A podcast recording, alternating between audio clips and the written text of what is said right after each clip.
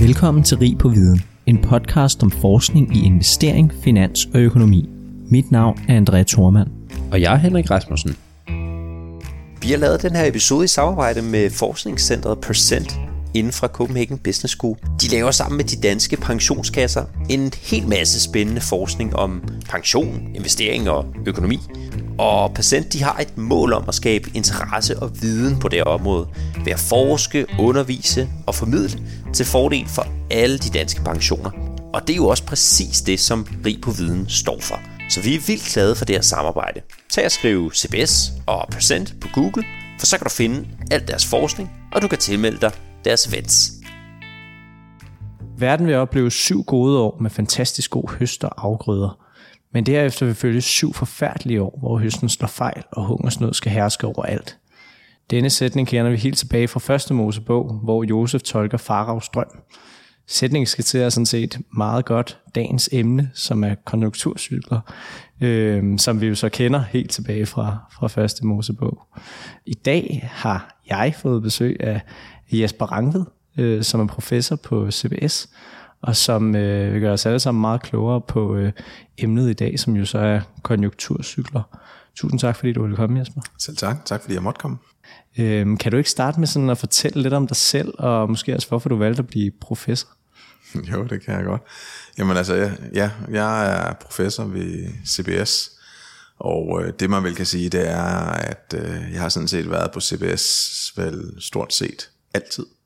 Øh, I hvert fald altid for mig, hele, hele min, øh, siden jeg blev jeg faktisk havde, fik et studenterjob, øh, for det ikke skal være løgn, øh, under, øh, mens jeg skrev kandidat. Jeg er polit fra Københavns Universitet, økonomuddannet fra Københavns Universitet, men under politstudiet de sidste par år, der fik jeg et studenterjob på CBS, og så er jeg altså simpelthen blevet der øh, lige siden. Og øh, det det jo er, det er, at øh, så skriver man øh, en PhD, og så bliver man adjunkt, så bliver man lektor, så bliver man professor med øh, ja, special øh, obligations, og til sidst så bliver man fuld professor. Og det er sådan den vej, jeg har gået.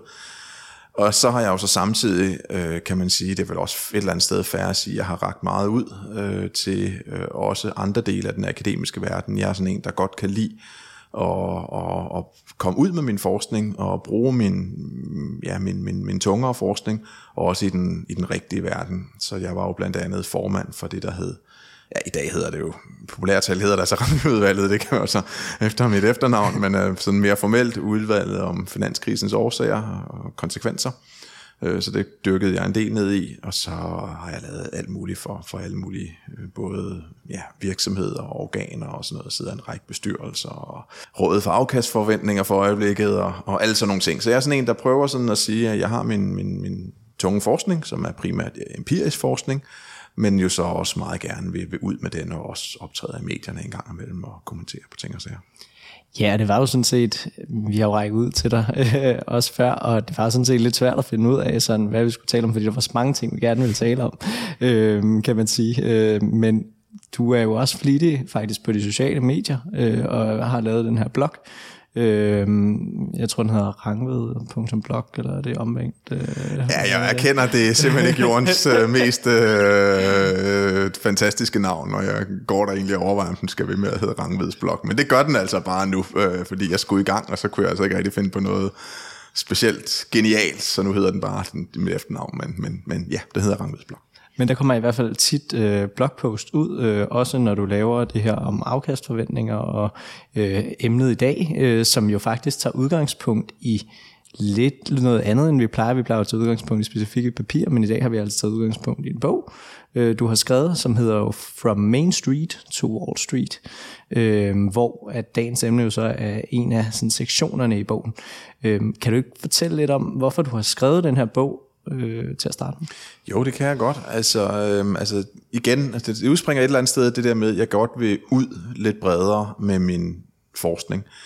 Og så kan man sige sådan lige, hvis man sådan skal bare lige prøve at, sådan min livsforløb øh, meget kort, så kan man sige, at den tager egentlig udgangspunkt i, at efter vi skrev øh, rapporten om finanskrisen, øh, som finanskrisen var jo i 2007 styks, så skrev vi rapporten i 12-13 styks, og, og det er fair at sige, at jeg brugte virkelig, virkelig en stor del af min, min sparsomme fritid på at skrive den rapport. Øh, så det var, det var en stor opgave for mig.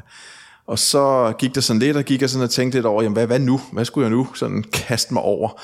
Øh, ud over min, alle mine andre aktiviteter, ud over min forskning, ud over min, mine engagementer i den private sektor, ud over forskellige ting, så vil jeg gerne have sådan et større projekt, som jeg kunne gå sådan og, og nusle lidt med. Så fandt jeg på, nu vil jeg gerne skrive en bog. Og så er det jo sådan, hvad skal man sådan skrive en bog om? Øh, det er jo sådan lidt, og så skulle man tænke lidt over det. Og sådan et eller andet sted for mig havde det et eller andet været oplagt at skrive om finanskrisen. Altså jeg havde lige lavet en rapport, og var sådan set rimelig meget inde i det, og det vel okay at sige. Øh, men, men omvendt så var der virkelig mange, der skrev bøger om finanskrisen dengang, så det skulle det så ikke være. Og så tænker jeg lidt, og så må jeg sige, noget af det, jeg jo sådan har lavet, jeg må sige, min forskning har ligesom Øh, hvad kan man sige, har tre temaer, øh, eller tre store områder, jeg har beskæftiget mig med, er det vel, kan man sige. Den ene, det er sådan finansielle kriser. Det er noget, det jeg har brugt meget tid på min forskning. Det andet, dagens tema, sammenhængen mellem makroøkonomien og, og finansielle markeder. Og det mit sidste sådan tema, det er det, hvor vi bruger øh, mikrodata, altså studerer, hvordan enkelte investorer de reagerer. Og så skulle jeg ud i en bog og tænke, okay, men det er faktisk meget godt emne, det her med, hvordan makroøkonomien og, og finansielle markeder hænger sammen. Og så kiggede jeg jo lidt på det, hvad findes der andre bøger derude og sådan noget, og så kunne jeg se, der var faktisk ikke en bog, som, som går på det emne, øh, hvordan hænger økonomien sammen med det finansielle marked. Jeg synes jo, det er et, jeg synes, det er et rigtig vigtigt emne, for man kan sige, at vi læser jo simpelthen hver dag, læser vi et eller andet i avisen, hvis man, ligesom du og jeg, og, og sikkert lytterne her, følger med i sådan noget, ikke? så læser man, okay, øh, Fed sætter renten op, eller Fed sætter renten ned, eller der er spekulationer om det ECB gør et eller andet øh, økonomien har det dårligt, og hele tiden jo med en eller anden vinkel på, når det betyder et eller andet for de finansielle markeder. Og så tænker jeg, gud, kan det virkelig være rigtigt? Er der ikke ligesom er en bog om det?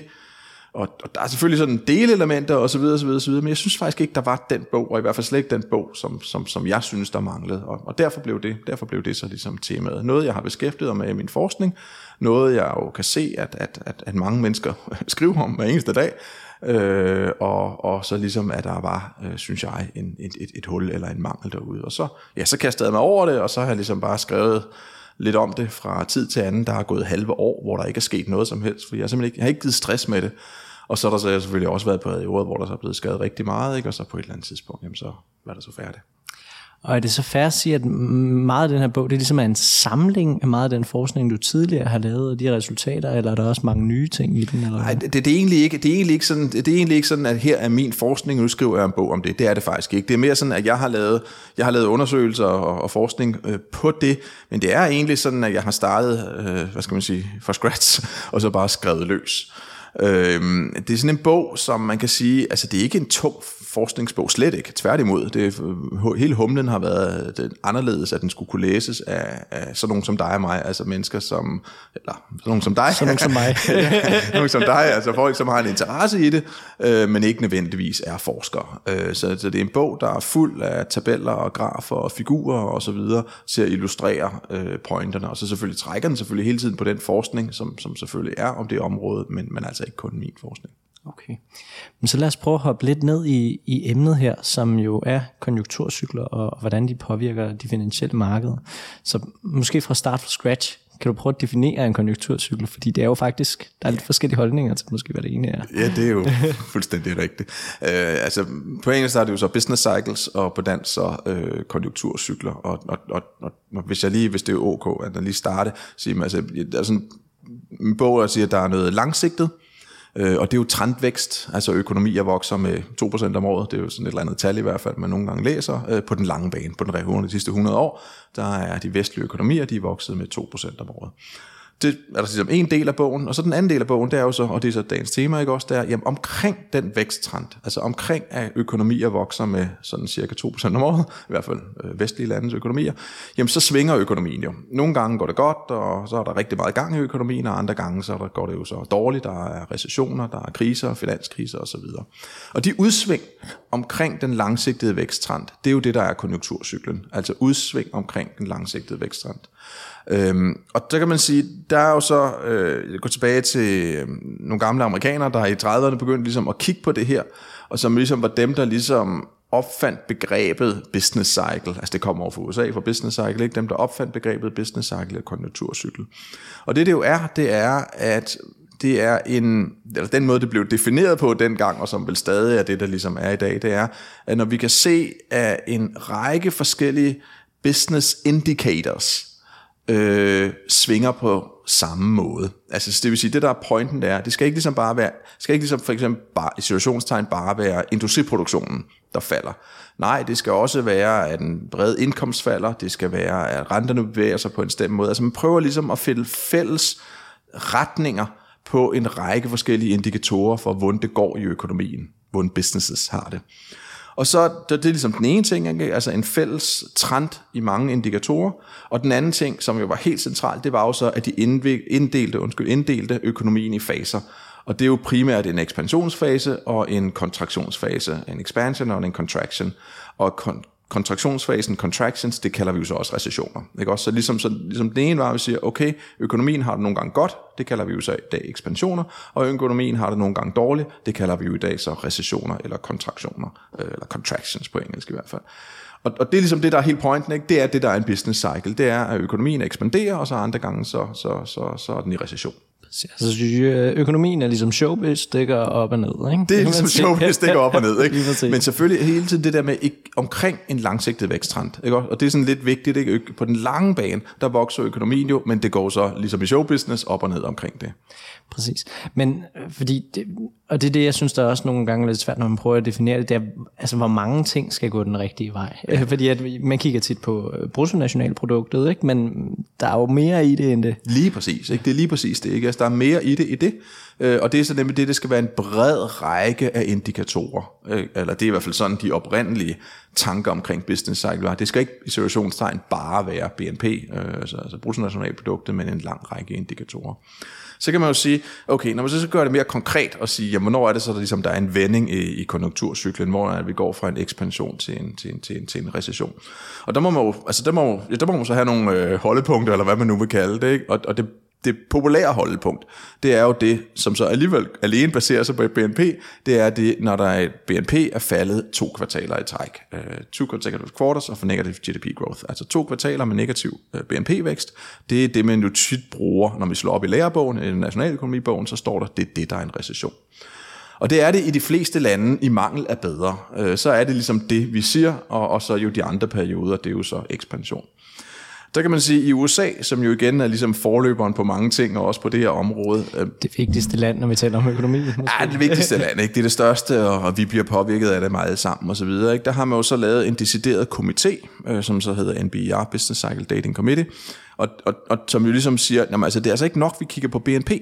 Fordi hvad nu for eksempel, vi siger, okay, vi har to kvartaler, hvor BNP det er vokset med 0,0001 procent, og så har vi to kvartaler, hvor BNP det er faldet med 0,0001 procent okay, altså er det ligesom udsving i business cycle? Ah, det er det jo ikke. Men det vil jo være den definition, den anden. Det. Men der har de jo ligesom så en komité, der ligesom prøver netop at kigge på en lang, lang række indikatorer, og så siger så, okay, nu er økonomien i recession, nu er økonomien i ekspansion. Men vil det så sige, at det, amerikanerne gør det mere rigtigt end europæerne, eller hvad, hvorfor gør vi det anderledes? jeg synes, det er fair at sige, at de gør det mere præcist. Det synes jeg er helt fair at sige. Ikke? Altså netop eksemplet, som selvfølgelig er forstrukket, ikke også, men altså vi har to kvartaler, hvor økonomien bare vokser 0,001, ikke? og to, det er jo ikke det er jo ikke en, en konjunkturudsving. Det er jo bare at nogle gange lige over nul. Ikke? Og der er det jo egentlig færre at sige, at de bruger simpelthen en del ressourcer på virkelig at undersøge data, ikke? og sige, okay, her der er der altså en lang række indikatorer, klart tegn på, at økonomien er i tilbagegang, og her er der en lang række indikatorer på, at den er i fremgang, og på den måde så, så, så inddeler vi faserne. Okay, Jamen, så har vi i hvert fald ligesom styr på, hvad rammerne er. Øh, så hvis vi ligesom tager det historiske blik, fordi det kigger du også meget på, øh, især før 2. verdenskrig og efter 2. verdenskrig, så vidt jeg har kunne læse mig til.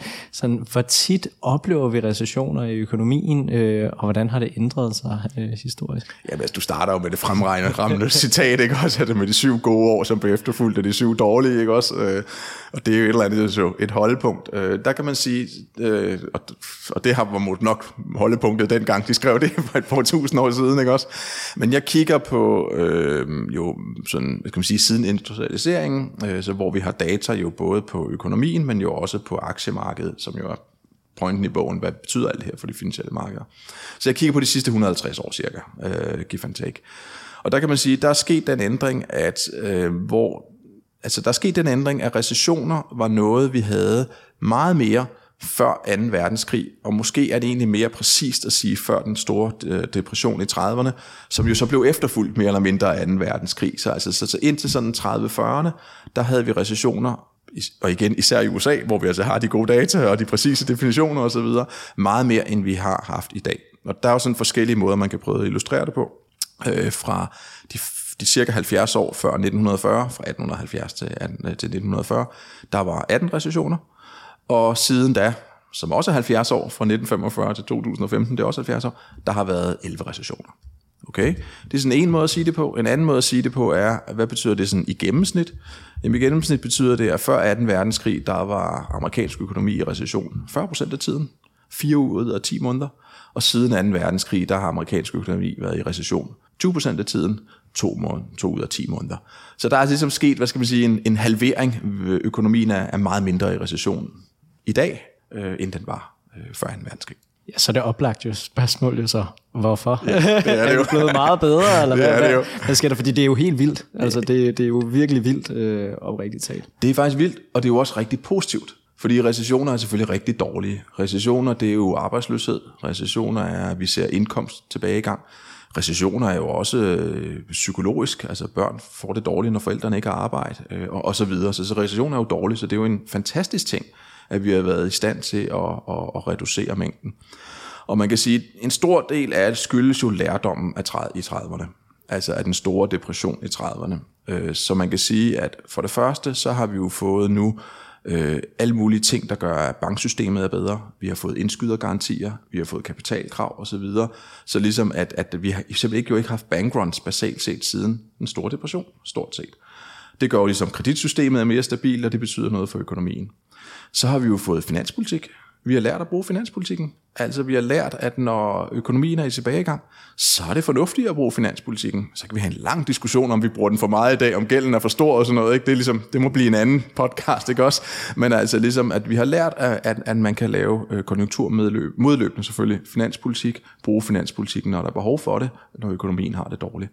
Vi har lært at bruge pengepolitikken. Vi har lært, at når økonomien har det dårligt, så skal man sætte renten ned. Hvad gjorde man under den store depression? i USA og i England, jamen der holdt man renten fast på grund af guldfoden. Så nogle ting, det var ikke enormt smart. altså man satte faktisk renten op, fordi man skulle forsvare valutakursen, guldfoden. Øh, det var ikke bare, det var bare dumt, ikke også? Øh, vi skal selvfølgelig sætte renten ned for at få gang i økonomien. Og så har vi jo også fået det, vi kalder automatiske stabilisatorer, altså vi har fået arbejdsløshedsunderstøttelse, øh, som jo ligesom holder hånden under folk, når, når økonomien har det dårligt. Så man kan sige basalt set, vi har lært at bruge pengepolitikken, vi har lært at bruge finanspolitikken, og det havde man ikke før øh, den store depression. Der kørte økonomien ligesom bare derud af, ikke også? Når den havde det dårligt, jamen så gjorde man ingenting, og så fik den det jo bare endnu dårligere, hvor vi imod med dag vi understøtter, når den har det dårligere. Det, det tror jeg er nogle af de helt store forklaringer. Ja, det er jo en vigtig læring, fordi at, altså, man kan sige, i hvert fald generelt, så er det jo godt, vi bliver klogere, kan man sige, ikke? og det kan man godt nogle gange tvivle på, jo, ikke? Øh, og det, man taler også nogle gange som om, at man aldrig kan blive klogere, kigger altid tilbage på, hvad skete der i 30'erne og så videre, når der kommer en ny krise og sådan noget. Ikke? Øh, og man har jo også det her øh, begreb om, at uh, this time is never different. Ikke? Men man kan jo så sige, at these times are different, kan man sige generelt, efter, efter 2. verdenskrig eller andet sted. Det synes jeg er en fair, fair konklusion. Men man kan, øh, noget, noget andet, jeg synes, vi lige skal have på plads i forhold til recessioner, inden vi, vi går videre, øh, det er, recessioner kender vi jo tit som globale, men, men er de altid globale? Øh, altså har man en lokal recession i USA sommetider? Det har man jo som, ja, altså, altså kort svar er ja, men igen er det jo vigtigt, og det, det bruger jeg ikke meget krudt på i bogen, men igen er det jo vigtigt, at en anden af de her megatrends, det er jo globalisering. Det er jo en anden megatrend siden, hvad skal vi sige, ja, 70'erne, noget af den stil, hvor vi kan se jo, at kapitalstrømmene er blevet meget mere globaliseret.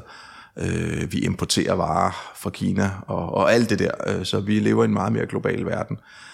Nu ser vi det også under pandemien. Det er jo så en negativ konsekvens af globalisering, må man vel sige. Øhm, men altså, globalisering har jo betydet, at vi netop deler mange choks, og jo på den måde vi også bliver underlagt mange af de samme choks. Øh, så, så det er fair at sige, at konjunkturcyklen er blevet mere global, altså det vil sige, at vi oplever ofte, mange lande oplever ofte de samme choks, end igen før i tiden, hvor verden jo var, var mindre globaliseret.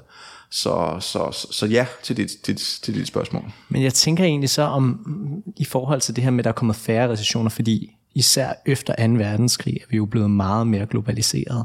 Øhm, så øh, er det også en vigtig faktor i forhold til, at der er kommet færre recessioner, selvom hvis vi deler mange choks, men altså det giver os vel også en form for stødepude, tænker jeg, fordi at hvis der kommer noget lokalt, kan man altid eksportere osv.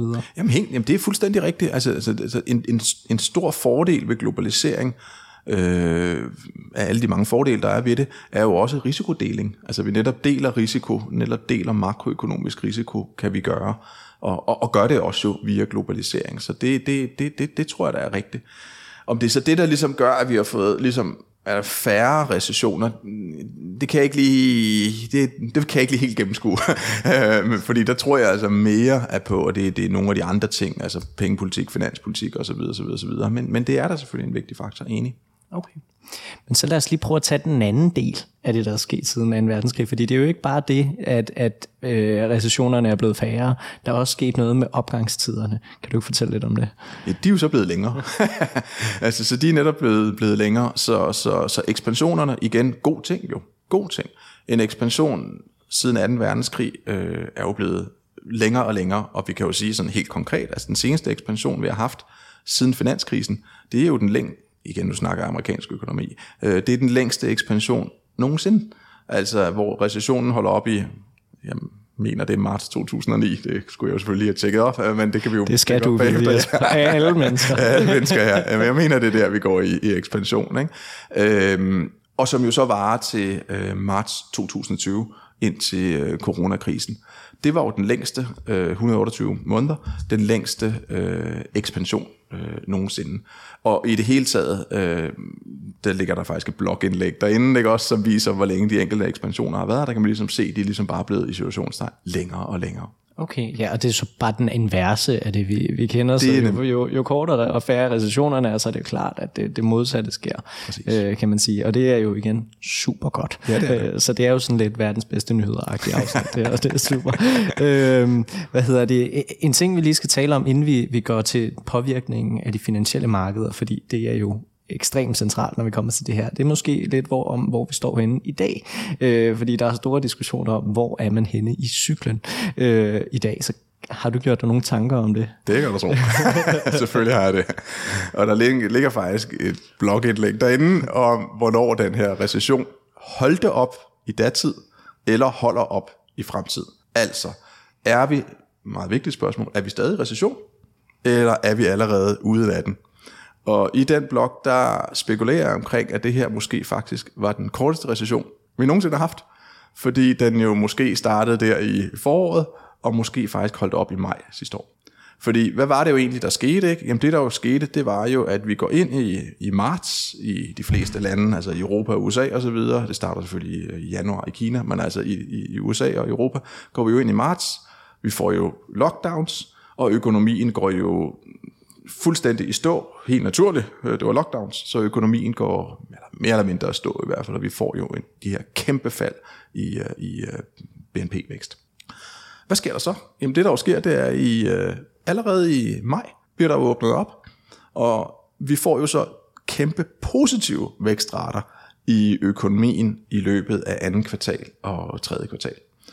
Så jeg synes sagtens, du kan argumentere for, og, og man kan jo så også gå ind og studere på, hvor folk, der jo netop laver økonomiske modeller for, jamen altså, hvad, hvornår er vi i recession, og hvornår er vi i, i, i ekspansion. Og der er flere af de her modeller, som siger, jamen altså, recessionen, det var i øh, marts og april sidste år, bum, og i maj var vi uden anden. Og så er der jo andre, der siger, jamen altså, vi, økonomien er jo stadig ikke tilbage på det niveau, som den jo var før krisen, og derfor så er vi stadig i recession. Og der er pointen jo ikke, altså jeg mener, at vi har stadig ikke svaret for i USA for NBR Business Dating Committee. De er stadig ikke kommet ud og sagt, at recessionen, er, de stadig ikke sagt de er, recessionen er officielt, altså den officielle definition af recessionen, der er vi ikke ude endnu. Mens jo altså selvfølgelig, når man så begynder at estimere alle de her mange forskellige modeller, og der er jo forskellige modeller for det, så øh, kan man sige, at måske holdt den egentlig op allerede i maj sidste år.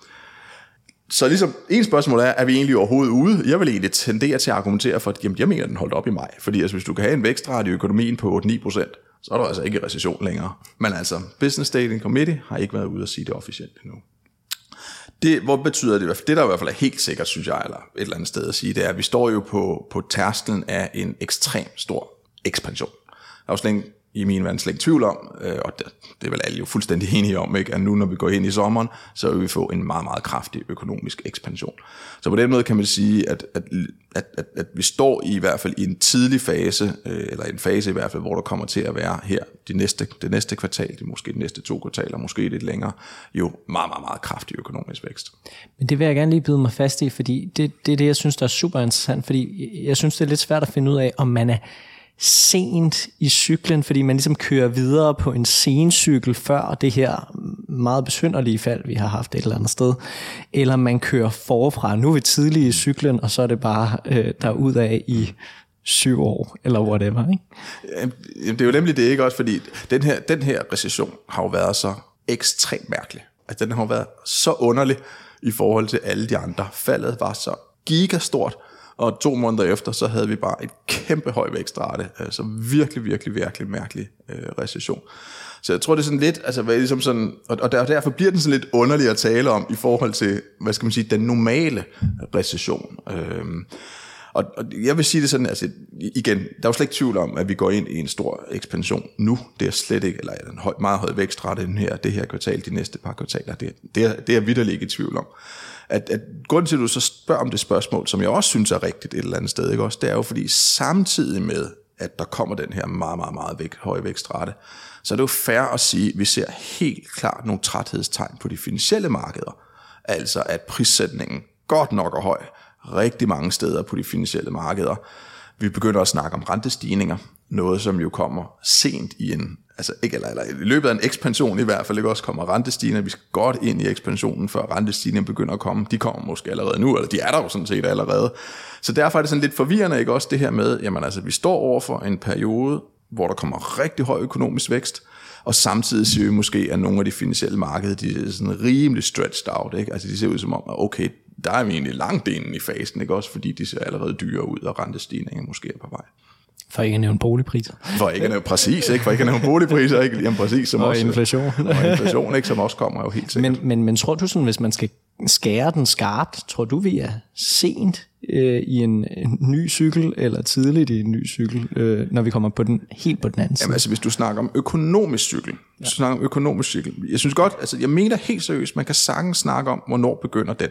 Det men, og, det, og det har jeg faktisk ikke helt svaret på. Jeg hælder faktisk selv til, at den startede i maj sidste år. Det er egentlig, der hælder jeg faktisk selv til. Sådan helt fra nul et eller andet sted? Ja, altså et eller andet sted. Okay. Ikke? Jeg sige, at vi havde en recession, som var i, i, i marts og april, og så da vi kom, og her snakker USA, snakker Danmark, der har vi jo sådan lidt længere hen i maj, der er vi sgu sådan midt maj, eller sådan et eller andet i den stil. Der vil jeg egentlig sige, jamen der mener jeg sådan set, der var, at der var, der var i hvert fald slet ingen tvivl om, at der var meget klart økonomisk fremgang i maj i forhold til april jo. Ikke? Alt var lukket ned i marts og april, ikke? og så er det klart, når du så åbner op i maj, og du er økonomisk, så har du en klar økonomisk fremgang. Så jeg vil sådan set argumentere for, at, at allerede der begyndte ekspansionen. Så kan man sige, har vi så igen haft en recession her i løbet af vinteren jo? Altså det er jo sådan noget, vi er inde i simpelthen, ikke? fordi det er så mærkeligt det her, ikke også? Øh, underligt i forhold til, hvad det normalt er. Og det kan man jo godt argumentere for. Jamen der har jo så nok været en recession over vinteren, og så går vi jo så ind i en, en ny ekspansionsfase. Så, så, så jeg vil sige i hvert fald, der starter i hvert fald en ekspansion nu, om den så ligesom er en, der har været der siden maj, eller om det er en, der er blevet afbrudt af en recession over vinteren. Det synes jeg godt, vi kan diskutere. Altså det, det har jeg ikke sådan, du vil, vil ikke sådan have meget, meget stærke holdninger omkring det, ikke også? Men, men, men det er nok nogenlunde den måde, jeg vil sige det på. Okay. Vi må se, hvad der, hvad der ligesom sker. Vi må, hvad hedder det? Øhm, hvis vi lige tager, tager turen til de finansielle markeder, øhm, kan du ikke så prøve lige at skitsere, sådan, hvordan påvirker de her konjunkturcykler de finansielle markeder, eller måske mere specifikt aktiemarkedet, ved jeg også, du har skrevet rigtig meget om. Jamen altså, altså men overordnet, så, så er den jo nem, og den er svar fuldstændig til vores intuition. Altså, når økonomien har det godt, så har aktiemarkedet det godt. Når økonomien har det dårligt, så har aktiemarkedet det dårligt. Altså, den, den intuition er, er helt fin og vigtig, og vigtig at holde fast i. Når det, så prøver jeg jo så ligesom at, på, på selvfølgelig at gøre, for at uddybe det lidt, fordi det er jo sådan, altså det kunne det jo sådan set væk din mor, eller din bror, eller din søster, eller, eller nogen, som måske ikke har lyst til økonomi. alle skulle kunne sige. Bør alle kunne sige, præcis, ikke også? Så kan vi ikke komme videre end det, og selvfølgelig kan vi komme videre end det, ikke også? Øhm, der er jo to ligesom, elementer i, i at komme videre. Den ene er jo, hvor man ligesom prøver at sige, er det helt rigtigt, det er sådan, Jesper? Og den anden er selvfølgelig på at illustrere, jamen det er jo rigtigt. Øh, og hvis vi nu tager den, sådan, den lidt negative først, ikke også, det er jo det der med, jamen når jeg nu siger, økonomien har det godt, aktiemarkedet har det godt, økonomien har det dårligt, aktiemarkedet har det dårligt, så er det jo også rigtigt, at aktiemarkedet er super volatilt. Altså som, som jo den berømte sætning der, ikke også, som jo altså er øh, for, for ikke? Altså, altså jeg mener, aktiemarkedet har forudsagt de sidste ni eller har forudsagt 9 ud af de sidste 5 recessioner. Altså at aktiemarkedet falder meget oftere end økonomien gør, og dermed er en, jo ligesom, at der ikke er den der sammenhæng. Så er det jo rigtigt, at aktiemarkedet er meget volatilt, og jo meget mere volatilt end den underliggende økonomiske aktivitet. Så aktiemarkedet fiser op og ned jo. Det vi ser jo nogle gange aktiemarkedet falde vildt, selvom økonomien har det nogenlunde. Og omvendt, nogle gange ser vi aktiemarkedet ikke stige, selvom økonomien har det godt. Så selvfølgelig er aktiemarkedet volatilt. Men i gennemsnit, og der prøver jeg så at regne lidt på det, ikke? også lidt for at være netop konkret. Ikke? Jamen, så kan man simpelthen sige, jeg kan de amerikanske data, fordi det er de bedste og alt det der. Jamen altså, der må man bare sige, at når jeg kigger på S&P 500, altså en bredt aktiemarkedsindeks, øh, alt i min bog, der måler jeg realt. Altså prøver ligesom at tage inflationen ud. Så det er reale afkast, jeg snakker om her efter inflation. Jamen så må man sige, på tvær, altså, over de sidste 150 år i gennemsnit gennem ekspansioner, så økonomien har ekspanderet, så har aktiemarkedet givet 10% om året. Og i gennemsnit over recessioner, der er aktiemarkedet faldet med 1% om året. Altså en jo kæmpe forskel. Ikke? Altså som vidderlig, altså så når vi sætter tal på det, ikke, siger, alright, altså der er en 11% points forskel på, hvordan aktiemarkedet har det i recessioner og i, og i ekspansioner. Meget, meget klart, at det i gennemsnit gør det bedre i ekspansioner. Ja, det er jo igen, det er jo også vilde tal. Det er jo sådan nogle, hvis man skulle have en tatovering, ikke? Så, sådan noget øh, for økonomer. Men øh, hvad hedder det? Øh, og, og, og der er det jo vigtigt at sige, altså, fordi du gør i hvert fald ikke opmærksom på, at der er noget øh, forskel før efter 2. verdenskrig og sådan noget. Altså, har man set, at afkasten er blevet større øh, på den anden side af et eller andet punkt, øh, eller har det været sådan nogenlunde lige fordelt over perioden? Jamen, altså, altså øh, ekspansionerne er jo længere, ikke også? Øh, som vi snakkede om, startede med at snakke om, ikke også? Og i og med, at aktiemarkedet jo generelt har det, hvad skal man sige, bedre under øh, ekspansioner, jamen, så har vi haft nogle, nogle længere cykler med, med fremgang på aktiemarkedet øh, siden, siden, siden 2. verdenskrig. Så på den måde, så, så er der den der sammenhæng. Men så har vi jo også haft, vi har haft nogle, altså mener, igen finanskrisen, ikke? det var jo en, altså det gjorde virkelig ondt på aktiemarkedet, ikke? det faldt jo med 50 procent ikke? i løbet af, af, af finanskrisen der, ikke? det var jo virkelig noget, der kostede.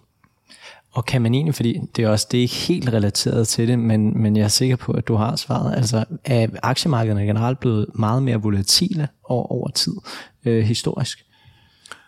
Det tror jeg ikke, man kan sige. Altså det, det, det, det, det tror jeg ikke, det, nej, altså der vil jeg, altså der vil jeg måske, hvis jeg skulle sige noget, nu skal jeg jo lige passe på. Nu skal jeg jo lige huske, hvad for en figur er det, hvor han ender sådan noget, ikke også? Der er tusind altså, figurer ja, i Jespers hoved. figurer, ikke? Så det kører rundt deroppe, ikke også? Men er der en figur, der lige nøjagtigt svarer på det spørgsmål? Det er der nok ikke. Men det du kan sige, altså jeg tror, altså faktisk vil jeg jo sige om, altså, altså at, at aktiemarkedet er blevet mindre volatilt, ud fra den som vi startede ud med igen, at økonomien er jo blevet mindre volatil. Altså når vi ser på udsvingende økonomien, så er de jo mindre øh, gennem, ja, ja, siden 2. verdenskrig. Øh, og det vil jeg egentlig også tro udsvingende på aktiemarkedet er. Okay. Jeg kan faktisk ikke lige huske, okay, hvor er det? Jeg kan nej, nej, nej, nej men det, det, det, det, det, er i hvert fald, øh, det er i hvert fald interessant, øh, øh, uanset. Øh, men, men lad os lige holde os øh, lidt til, til aktiemarkedet her, øh, i forhold til også det citat, du kom øh, med øh, om det er jo faktisk en vild statistik, fordi det er jo sådan næsten 50 procent af gangen. så det er sådan lidt coinflip. Øh, men, men altså, er det, øh, passer det her citat? Altså er det rigtigt, at aktiemarkedet ikke er så gode til at forudsige øh, økonomiske kriser, fordi man taler tit om de 6-12 måneder foran? Øh, men... Ej, det er helt rigtigt. Øh, så det, det er helt rigtigt. Altså, at aktiemarkedet ikke er godt til at forudse økonomisk altså konjunkturcykler, økonomisk udsving. Det er fuldstændig rigtigt. Så, ligesom, så Altså, så det, altså, ja, den, jeg har også en del af bogen jo, hvor jeg så prøver at se fremad, altså forstået på den måde, hvor man prøver at sige, når vi nu sådan skal kigge fremad, hvad bestemmer afkast fremadrettet og så videre, og hvad bestemmer kontursving fremadrettet. Og der kan man sige, der er det, hvis du vil sige, ligesom, altså, hvad, hvad, hvad prædikterer, hvad forudser øh, konjunkturudsving. Det er selvfølgelig svært, og der er usikkerhed og alt det der, men det er helt klart, du vil ikke kigge på aktiemarkedet som den første prædikter, Det er helt sikkert. Det er super interessant, så når, når, når TV2 News starter op, ikke at man skal bruge det til noget som helst, og siger, nu falder aktiemarkedet helt vildt, øh, skal være bange, så siger vi, kast en mønt et eller andet sted. Et eller andet sted kast en mønt, lige, lige præcis. Et eller andet sted. Øhm, en ting til, vi lige skal vende, fordi det synes jeg også er en vild beregning, du laver, som er meget fed. Du vil opstille de her investortyper. Øh, den perfekte og den meget dårlige og sådan den gennemsnitlige. Altså, nu ved jeg ikke, om du har tallene i hovedet, men altså, hvordan er det nu, øh, hvis man nu investerer helt perfekt øh, og rammer alle konjunkturcyklerne, hvor mange flere penge tjener man så end de andre? Ja, jeg laver sådan en beregning, som du siger, hvor jeg prøver at sige, og jeg understreger virkelig, og derfor startede jeg også lige med at understrege det her, det er en beregning. Øh, hele pointen er jo, at det er svært at forudsige, både aktiemarkedet og konjunkturcyklerne. Vi kan noget, men det går nok svært. Men altså, hvis man nu forestillede sig, for det at illustrere, hvor vigtig konjunkturcyklen er for, for de afkast, vi opnår. Man prøver at forestille sig, at man var totalt synsk og virkelig kunne sige, at i den måned, der skifter økonomien fra ekspansion, og i den måned, så går økonomien fra recession til ekspansion igen. Og så sige, alright, jamen altså, jeg starter i 1871, det er måden det data, så jeg starter i 1871, kigger på SP 500, og jeg investerer 1 dollar i SP500 i 18, januar 1871. Og så er jeg altså simpelthen stjernedygtig, ikke? så jeg laver det der, jeg går virkelig ud og ind på de helt rigtige tidspunkter. Jamen så i 2018, hvor jeg stopper bogen, altså at skrive bogen, så i 2018, jamen så den investor, han havde opnået 90.000 dollar. Igen efter inflation, øh, altså real afkast. Den ene dollar over 150 år er blevet til 90.000 dollar for den der helt fantastiske investor. Så forestiller vi os, nu er det så også mig, for ligesom at total idioten. altså ham, der, eller hende, som virkelig gør det fuldstændig modsatte. Altså går i aktiemarkedet lige så snart recessionen starter, og når recessionen så øh, slutter, så går personen i obligationsmarkedet. Altså gør det helt modsatte. Ikke? Øh, så jo får alle de dårlige afkast fra aktiemarkedet i recessioner, og får ikke de gode afkast fra obligationsmarkedet øh, i recessioner. Den investor vil ende ud med et afkast på stort set 0 kroner eller 0 dollar. Så altså, den gode vil få 90.000, og den dårlige vil få 0. Og det, der var selvfølgelig er pointen i den beregning, det er jo netop at sige, at altså, ingen af os kan, er perfekte. Øh, det siger sig selv. Men pointen er selvfølgelig at sige, at det er, at konjunkturcyklerne betyder vildt meget for det afkast, du opnår i den sidste ende. Så kan du bare forudsige en lille bitte, bitte, bitte, bitte smule. Kan du bare sådan med en prøve en gang imellem og måske reducere lidt risiko, når du tror på, at du er lidt på vej ind i en recession, og tage lidt mere risiko, når du tror, du er på vej ind i en ekspansion, jamen altså, det vil batte, ikke også? Øh, det er ligesom budskabet et eller andet sted. Men man, ikke at jeg skal fokusere meget på ham, der beholder den ene dollar, men jeg tænker alligevel, altså, den ene dollar er jo efter inflation, ikke? Så, så man kan sige, at altså, selv hvis man gør alt galt, øh, så bevarer man trods alt sin formue. jeg tror, den, den ender jo faktisk ud på 0,5 eller sådan noget. Ikke? Så du tager jo faktisk, men altså... Men altså okay, ja, så du taber 50 procent af din formue? Ja, og pointen okay. er jo ikke, det er lidt surt at have investeret i 150 år, ikke? og slet ikke at få noget afkast. Ikke? Fuldstændig rigtigt. Det er tænkt bare, okay, hvis man alligevel bevarer, så, så, så kan man kun gøre det godt. Ikke? Men, altså, den sidste statistik, det er selvfølgelig, og, og den er jo meget, meget relevant, ikke? det er jo bare, hvis du bare er i aktiemarkedet hele tiden. Og det er jo nok det, som er den relevante for, for mange investorer. Ikke? Altså, prøv, prøv, det er svært at time markedet, så bare bliv derinde. Og der gør du det jo også fremragende. Så ender du ud med omkring 60.000 dollar. Ikke? Altså, så du gør det jo fremragende ved at blive i aktiemarkedet over alle cyklerne. Men vil du så ligesom illustrere, hvor meget cyklerne betyder for, for aktiemarkedet, så, så er det, det er så det, jeg gør med de udregninger. Okay. Øhm, nu skal vi lige til en ting, der er rigtig relevant især i dag. Øh, det er, hvad hedder det, centralbankerne.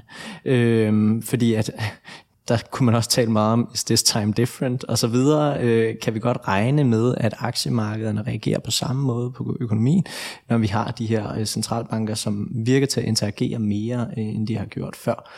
Kan du ikke fortælle lidt om, hvordan øh, påvirker de her ting hinanden, og er økonomien øh, anderledes i dag, når centralbankerne interagerer? Jamen, jeg tror, det er helt... Øh, altså, det, det er jo helt... Det skriver vi også lidt om og sådan noget, eller skriver jeg om. Altså, det er jo... Så, så centralbankerne har siden efter 2. verdenskrig, hvor de begyndte ligesom at jo have inflationsmålsætninger og økonomisk vækstmålsætninger, altså hvor de rent faktisk har ført, ført pengepolitik for ligesom at sta- stabilisere konjunkturcyklen og, og holde inflationen på, på et eller andet givet niveau. Siden da har de været vigtige øh, for, for markederne. Ikke? Øh, altså i den dårlige recession, så har de sat renten ned, og det har jo ligesom i hvert fald, det har givet noget gevinst på obligationsmarkedet, og det har jo holdt en hold under både økonomien og, og aktiemarkedet. Så kan man sige, det der jo så er sket her siden, jo, det er jo siden finanskrisen de sidste 10-15 år, hvor vi jo må sige, at der har været den her jo fuldstændig vanvittig, eller ikke vanvittig, jo altså ikke fordi det er dumt, men mere fordi det har været så ekstremt ekspansiv øh, pengepolitik, øh, nulrente, kvantitative lempelser, forward guidance og, og, og så videre, så videre, så videre. Der tror jeg, det er fair at sige, og det, det beskæftiger mig ikke så meget, jeg skriver ikke så meget med om det i, i bogen, øh, men, men du kan sige, der er jo kommet hele det her begreb omkring the fat put, altså, som jo også var Greenspan et eller andet sted, altså lige så snart der begynder at komme de mindste tegn på, på uro på, på markederne, som måske ikke engang nødvendigvis i økonomien, men altså på markederne tegn på uro, jamen så begynder Fed at sætte renten ned, øh, eller lave kvantitative lempelser. Så man kan sige, jeg synes, det, jeg, synes, jeg synes, det er jo noget af det, man er lidt bekymret omkring. Det er selvfølgelig ikke, altså er der ligesom det her, kick the can down the road, ikke? Altså har de virkelig, har, har de virkelig spændt buen så meget, at, at, at, at markederne på et eller andet måde er blevet lidt løsrevet fra, hvor de egentlig burde være et eller andet sted. Og det, det synes jeg da godt, man kan være lidt bekymret omkring. Okay, og det er jo interessant, når du er bekymret, men altså, hvor, hvor bekymret er du, Jesper? Altså, når, fordi det, altså, det virker jo vildt, altså, der er mange penge, der bliver pumpet ud i økonomien, ikke? og øh, inflationen er på vej op, og man siger, hvad, hvad er det, der er blevet sagt, at øh, han kan ikke rigtig se, hvornår man skal sætte renterne op og så videre, ikke? Øh, Jerome Powell. Øh, hvordan er det citat der? Det kan jeg ikke huske. Men altså, når du ser på det, hvad, hvad, hvad tænker du sådan? Altså, kan du sove om natten? jeg kan også sove om natten. jeg synes, jeg synes, det faktisk er lidt, Øhm, det er i hvert fald lidt bekymrende for øjeblikket. Det vil jeg ikke lige skrive på. Altså, det, det, det som vi ser nu, og igen er det, igen er det USA i høj grad, altså sådan er det bare. Men altså det vi ser nu, den kombination vi ser nu, er en ekstrem lempelig pengepolitik, en ekstrem lempelig finanspolitik, i en situation, hvor husholdningerne har kæmpestore opsparinger, fordi vi kan bruge noget, og vi er i gang med at komme ud af det hele, ikke? så det viser, at vi under alle omstændigheder være kommet et opsving. Det, det, der bliver virkelig hældt kål på bålet. Og det, det, det, synes jeg, der er. Ja, det synes jeg er, det synes jeg er bekymrende. Det, og, det synes og jeg hvad, er sådan, hvad er sådan den yderste konsekvens? Altså, hvad, hvad, du har jo set nogle af de her ting også ske øh, op til finanskrisen, tænker jeg. Ikke? Altså, kan man, altså, hvad, hvad skal man være bange for? Hvad kan ske? Jamen, altså det, det, det, det, som jo er et scenarie, som ikke er usandsynligt, øh, men som selvfølgelig ikke sker ved med sikkerhed. Det, ved, det er jo ingenting, der ved, hvad der sker med sikkerhed. Men vi håber det ikke. Vi håber det ikke, nej. Men som ikke er usandsynligt, det er jo scenariet, at inflationen kommer. Den er der allerede, men ligesom, at den bliver ved. Det er jo fordi, den er der jo allerede, men altså, at den bliver ved, så vi ligesom får en situation, hvor inflationen kommer noget derop af, vi vil se, eller, eller altså, det man kunne forestille sig, er jo så, at markederne begynder at blive nervøse, fordi øh, når inflationen er der, så vil de jo, så stiger de nominelle renter selvfølgelig. Og hvis man så ligesom er lidt bekymret for, at Fed ikke er villig til at stramme op, jamen så bliver man jo først rigtig bekymret, fordi så kan der jo så komme endnu højere inflation, og med dermed også endnu højere renter. Så altså sådan en situation, hvor vi vil se renterne stige som følge af højere og lidt mere længerevarende end højere inflation, jamen det er klart, at nu har vi haft en situation her de sidste, altså man kan sige, renterne er faldet de sidste 40 år, men i hvert fald de sidste 15 år siden finanskrisen med de her ekstremt lave renter. Hvis vi kommer ind i et scenarie, hvor vi får noget højere renter, så vil det jo sætte sig rigtig, rigtig mange steder i økonomien. Det vil sætte sig i boligmarkedet, det vil sætte sig i aktiemarkedet, det vil sætte sig jo i al den gæld, der har er opbygget jo både i virksomheder og regeringer, og en højere rente der, gør jo selvfølgelig det sværere at servicere den gæld. Så, så det, det, der er skrækscenariet, ikke, det er jo, du kan sige det meget kort, det er højere renter. Det er det meget korte, det er højere renter. Og det, der skulle udløse det, jamen, det er jo den her boom, der er i gang, ikke? og en Fed, som ikke rigtig kan finde ud af, jamen, skal vi så sætte renterne op, og hvornår skal vi sætte dem op, ikke? Og, og, og, og så er der nogle markeder, som er nervøse for, hvad det egentlig betyder. Det er ikke en særlig god cocktail. Men, øh, og det er det, jeg er lidt i tvivl om, altså, kan de her ting, kommer de her, eller kan de her ting udløse en recession? Altså, kan højere renter udløse en recession? Det kunne da sagtens. Okay. Øhm, altså det kunne da sagtens. Altså, altså hvis, hvis, vi, hvis vi kommer ind i en situation, hvor vi rent faktisk får højere inflation, det der er pointen, det er jo, at det skal jo ligesom være, det skal jo være et længere stykke tid. Altså vi er, recessionen er der. Altså tallene, der kom i sidste uge, det var 4,2 i USA, ikke? så recessionen er der nu. Men ligesom, det skal jo blive ved. Det er det, der er hele pointen, ikke? så vi får de længerevarende øh, recessioner.